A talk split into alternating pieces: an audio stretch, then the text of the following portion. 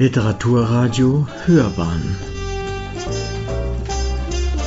Abseits vom Mainstream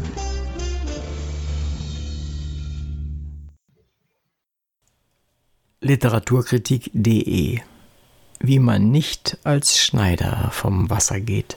Ein unterhaltsamer und liebevoller Einblick von Andreas Möller in das Leben der Hechte. Eine Rezension von Peer Jürgens. Der einzige Kontakt des Autors mit dem Thema Angeln war im Kindesalter der Fang einer Plötze mit einer Stipprute.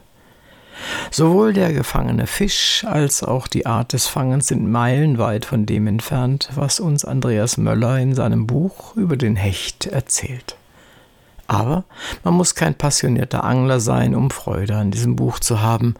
Dieses Kleinod Teil 80 einer inzwischen 88 Ausgaben umfassenden Reihe Naturkunden vom Verlag Mattes und Seitz sei jedem und jeder empfohlen, der die Freude an guten Büchern über die Natur hat. Das betrifft zuallererst das Thema.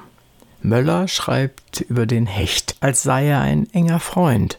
Von persönlichen Erlebnissen beim Angeln ausgehend beleuchtet Möller das Leben dieses heimischen Raubfisches in allen erdenklichen Facetten.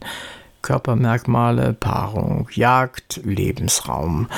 Der Hecht wird in einer angenehmen Mischung aus Fachlichkeit und Verständlichkeit beschrieben.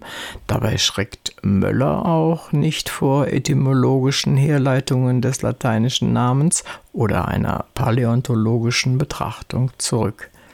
Selbst Fischkenner dürften in dem Buch zum Hecht Neues erfahren, aber Möller hat kein reines Fachbuch geschrieben.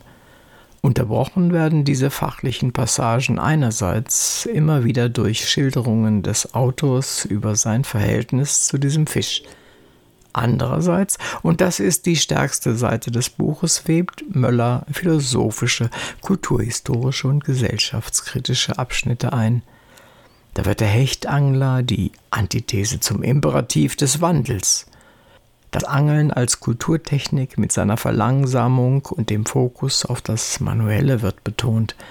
Es geht um den Hecht als Tennisbewegung, als U-Boot, Trophäe der Mächtigen und es geht um den Hecht als vermeintliche Verkörperung des Bösen. Diese Vielfalt zusammen mit der Kunst Möllers, dies alles spannend zu verknüpfen, machen das Buch höchst unterhaltsam. Der hohe Anspruch wird dabei unterstrichen durch 50 Anmerkungen, die auf weiterführende oder zitierte Quellen verweisen. Hochwertig auch die 43 Abbildungen, mal Fotos, mal Gemälde, mal Illustrationen, welche das Buch auflockern und den Text wunderbar veranschaulichen.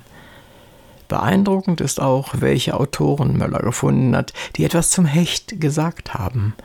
Ludwig Uhland, Peter Huchel, August von Kotzebue, Siegfried Lenz, Bertolt Brecht, Theodor Fontane, um nur die bekanntesten zu nennen. Geschickt nutzt Möller den Hecht aber auch, um über das Verhältnis der Gesellschaft zu Naturprodukten oder über die konsequente Umsetzung von Regionalität und Saisonalität in der Gastronomie nachzudenken. Andreas Möller hat ein informatives Buch über und ein überzeugendes Plädoyer für den Hecht geschrieben.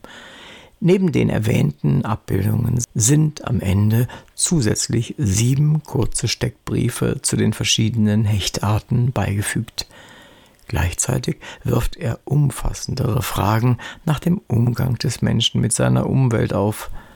Dieses schmale Werk ist eine dringende Leseempfehlung bleibt zu prüfen, ob die anderen Bücher der Reihe ebenso qualitativ auf andere Tiere und Naturaspekte blicken. Was aber zu vermuten wäre, immerhin fungiert Judith Schalansky als Herausgeberin. Sie hörten Literaturkritik.de, wie man nicht als Schneider vom Wasser geht. Ein unterhaltsamer, liebevoller Blick von Andreas Möller in das Leben der Hechte. Eine Rezension von Peer Jürgens. Sprecher Uwe Kulnig.